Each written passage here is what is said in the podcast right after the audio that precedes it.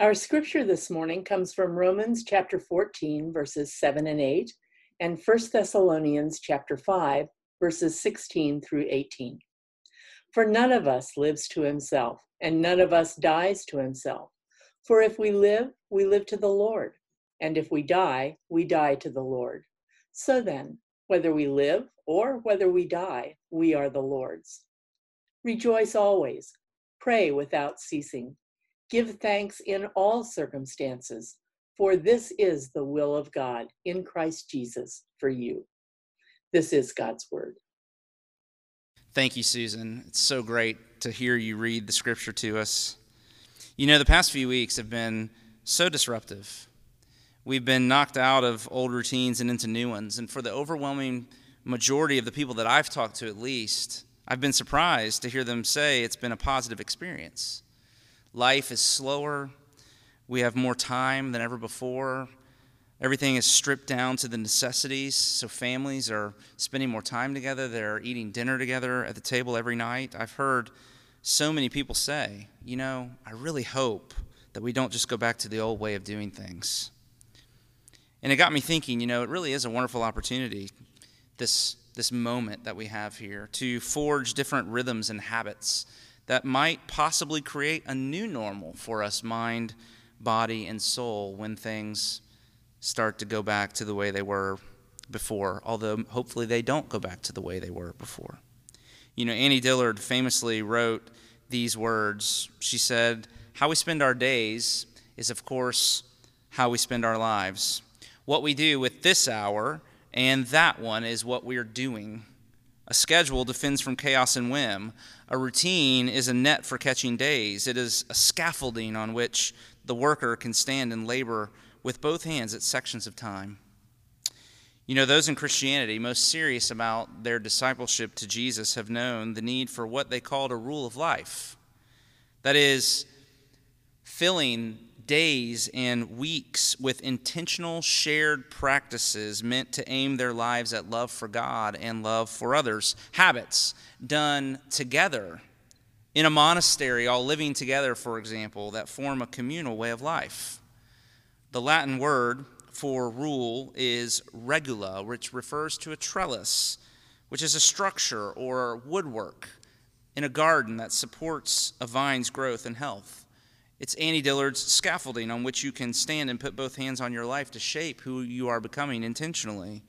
In theological terms, we could say you grow in Christianity by grace, not works.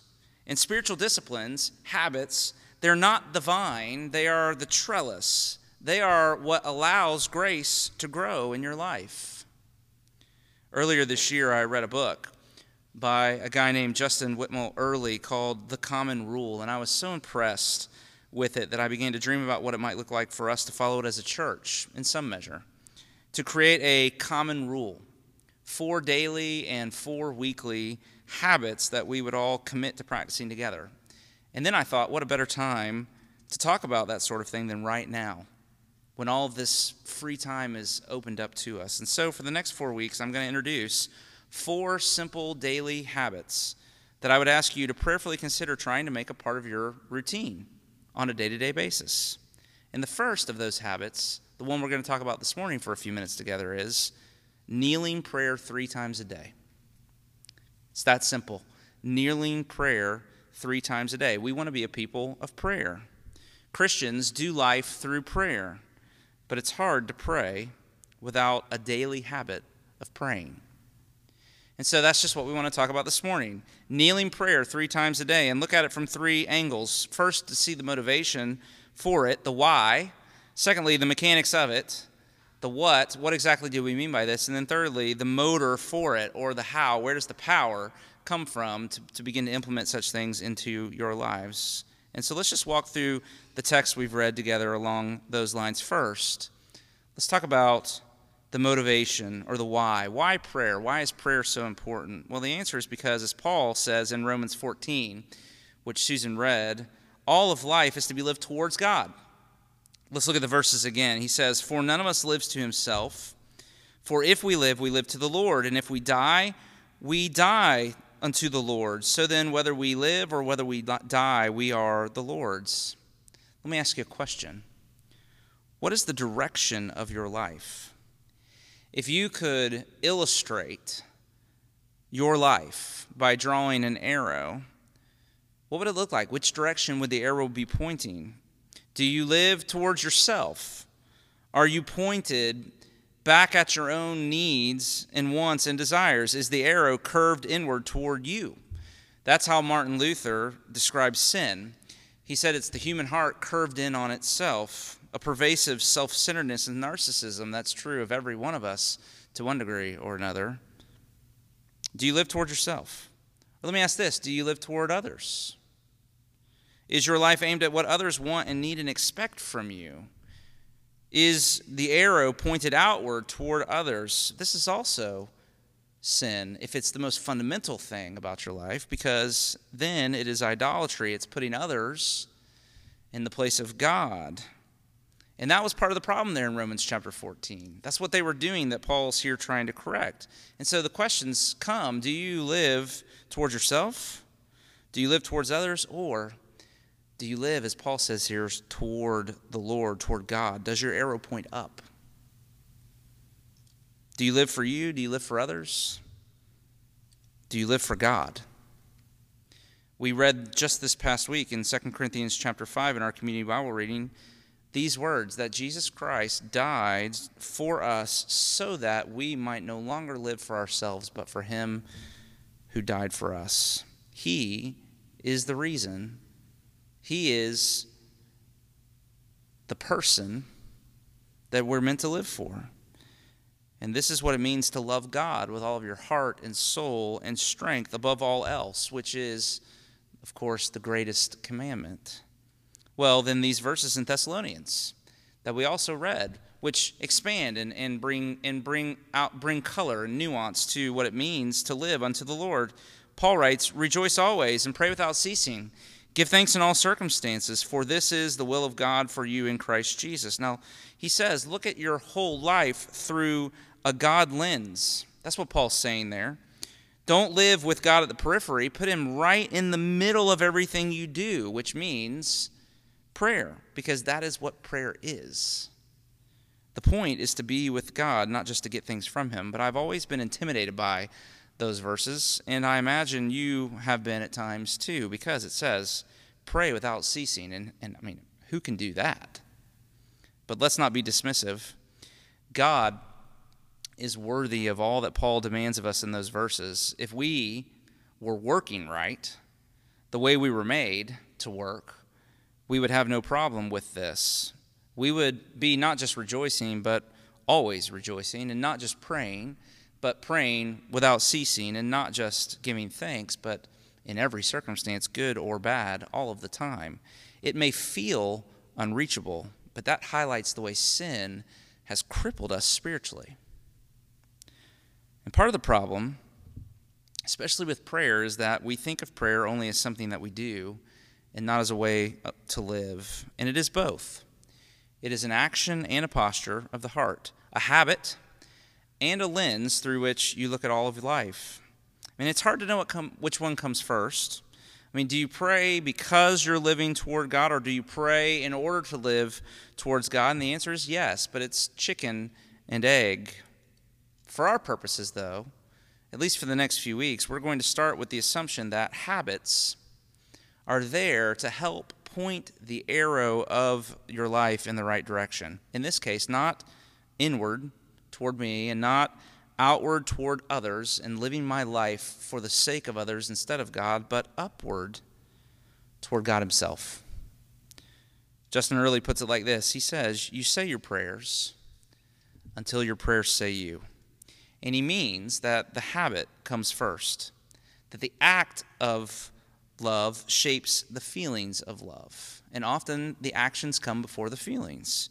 You can't pray without ceasing until you start to pray.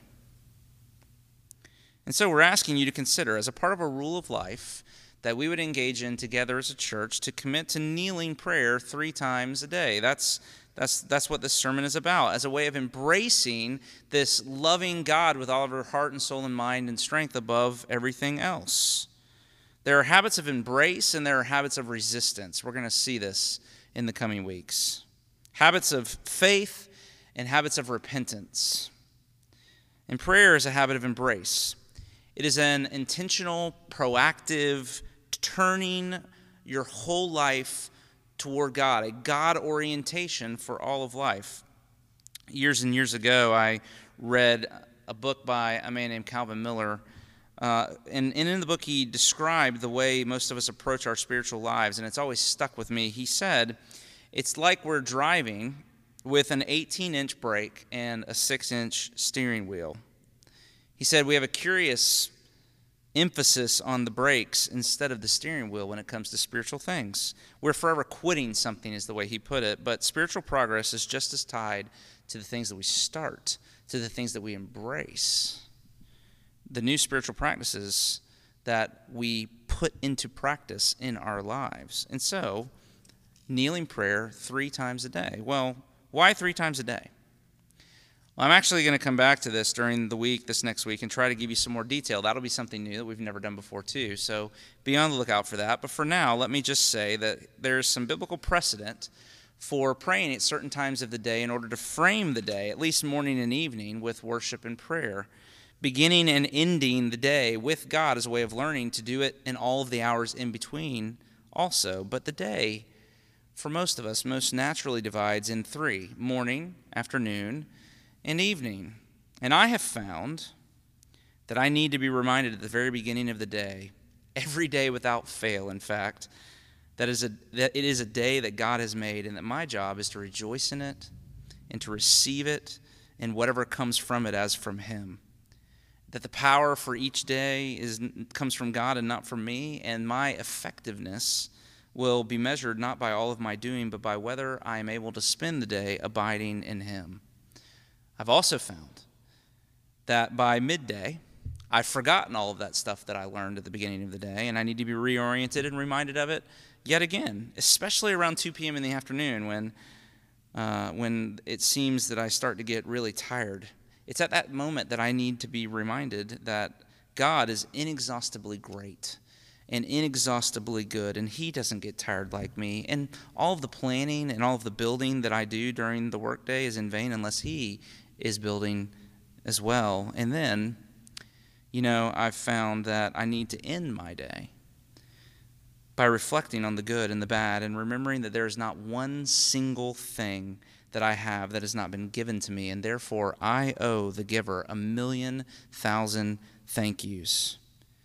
And these times of prayer, morning, afternoon, and evening, frame the day. They are a trellis, a scaffolding that lets me get both hands on the work of loving God above everything else and all the in between.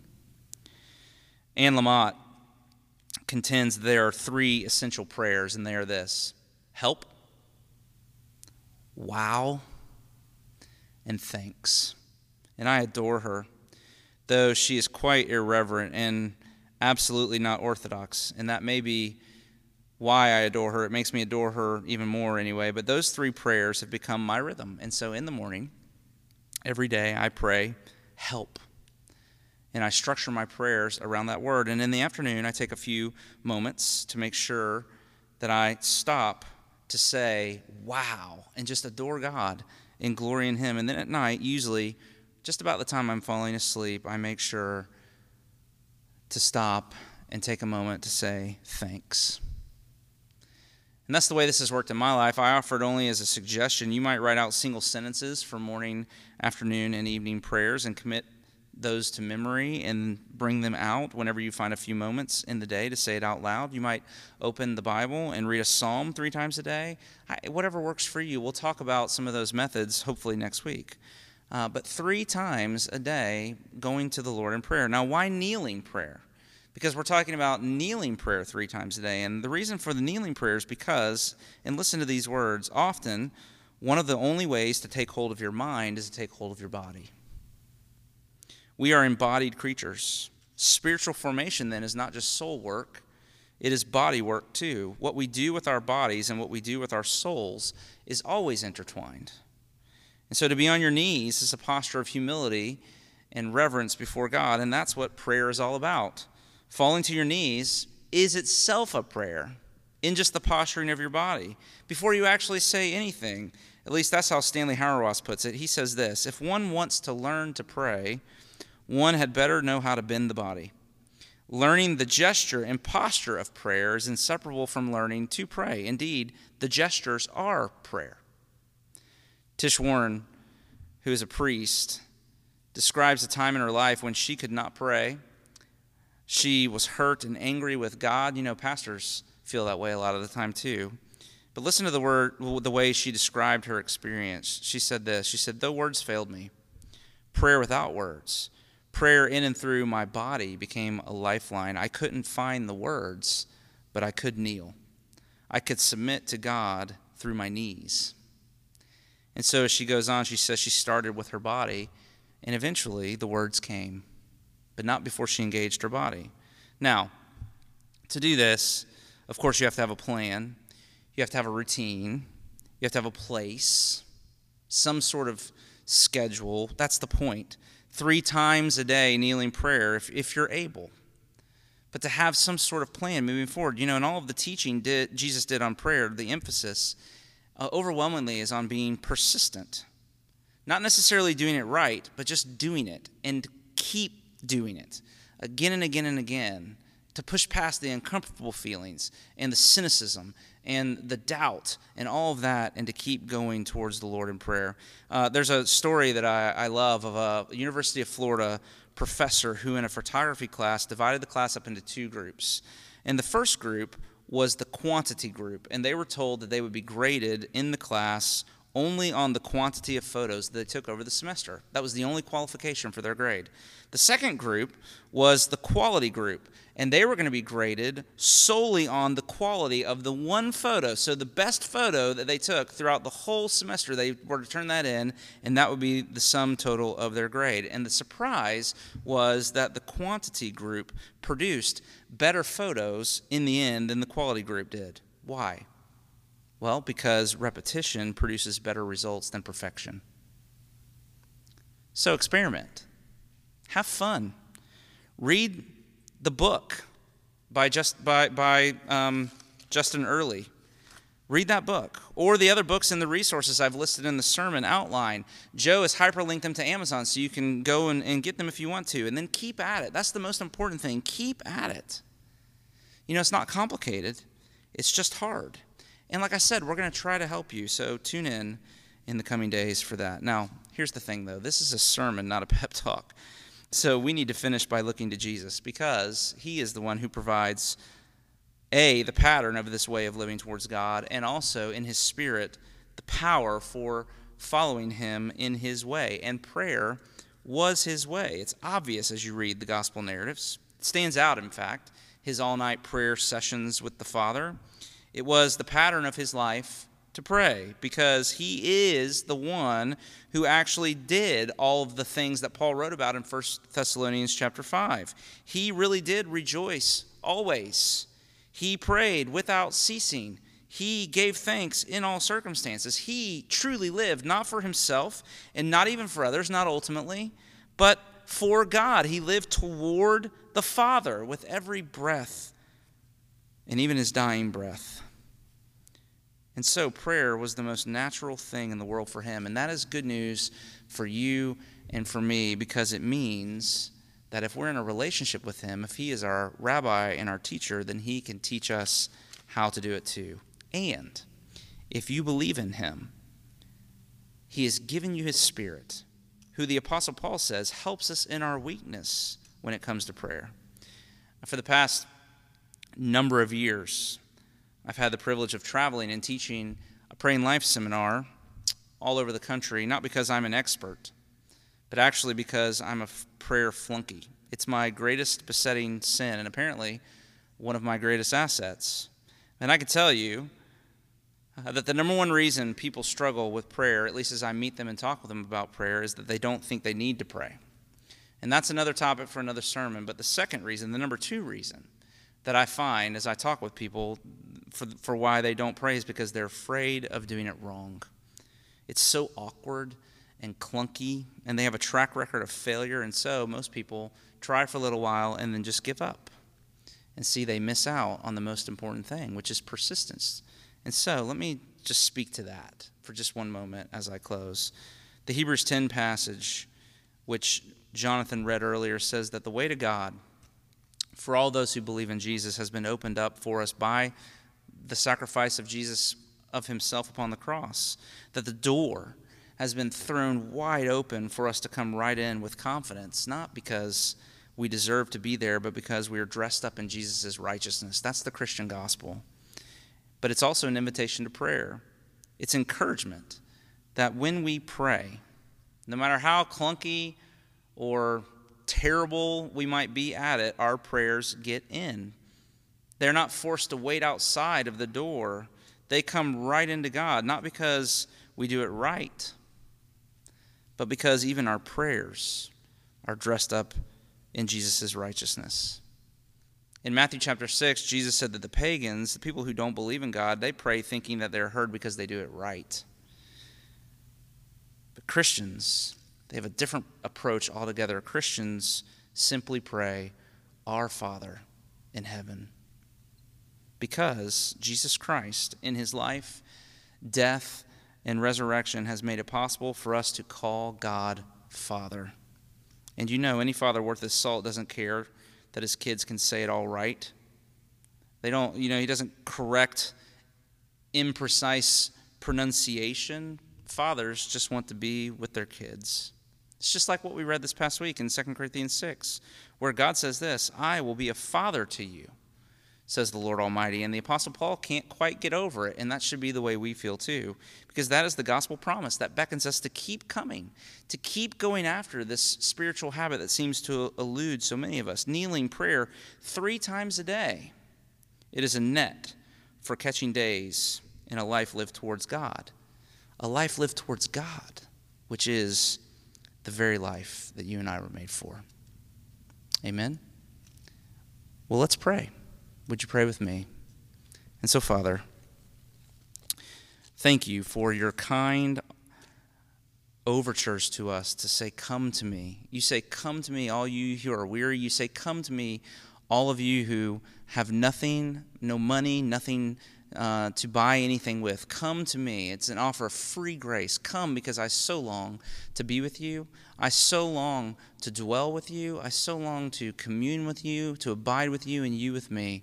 Uh, you, your heart so longs to be near to us that you ask us to come, and you've worked in the person of Jesus to throw the doors open, to remove every barrier between you and your people, so that now, because of gospel grace, we can, as the writer of Hebrews says, come boldly, approaching you boldly, not trembling because of our sin, but boldly because of the sacrifice of our Lord Jesus Christ.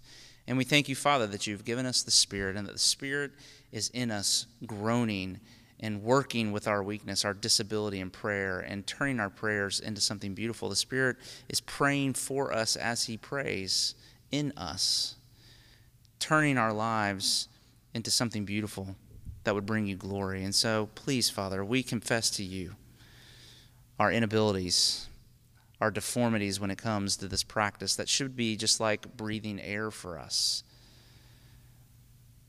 And there's so much dysfunction often in our relationship with you that we don't live in the freedom and the power of being children who come before a loving Father. And so recapture that for us this morning. Speak to us in these moments and then unleash in us not only desire, but good wisdom and strategies and creativity toward a life of prayer that we might be known above all else as people who pray. Glorify your name in that way among us. Help us to utilize this time, this opportunity that you've given to us in these days. Help us to capture it as a net teach to pray. We ask it all in Jesus' name. Amen.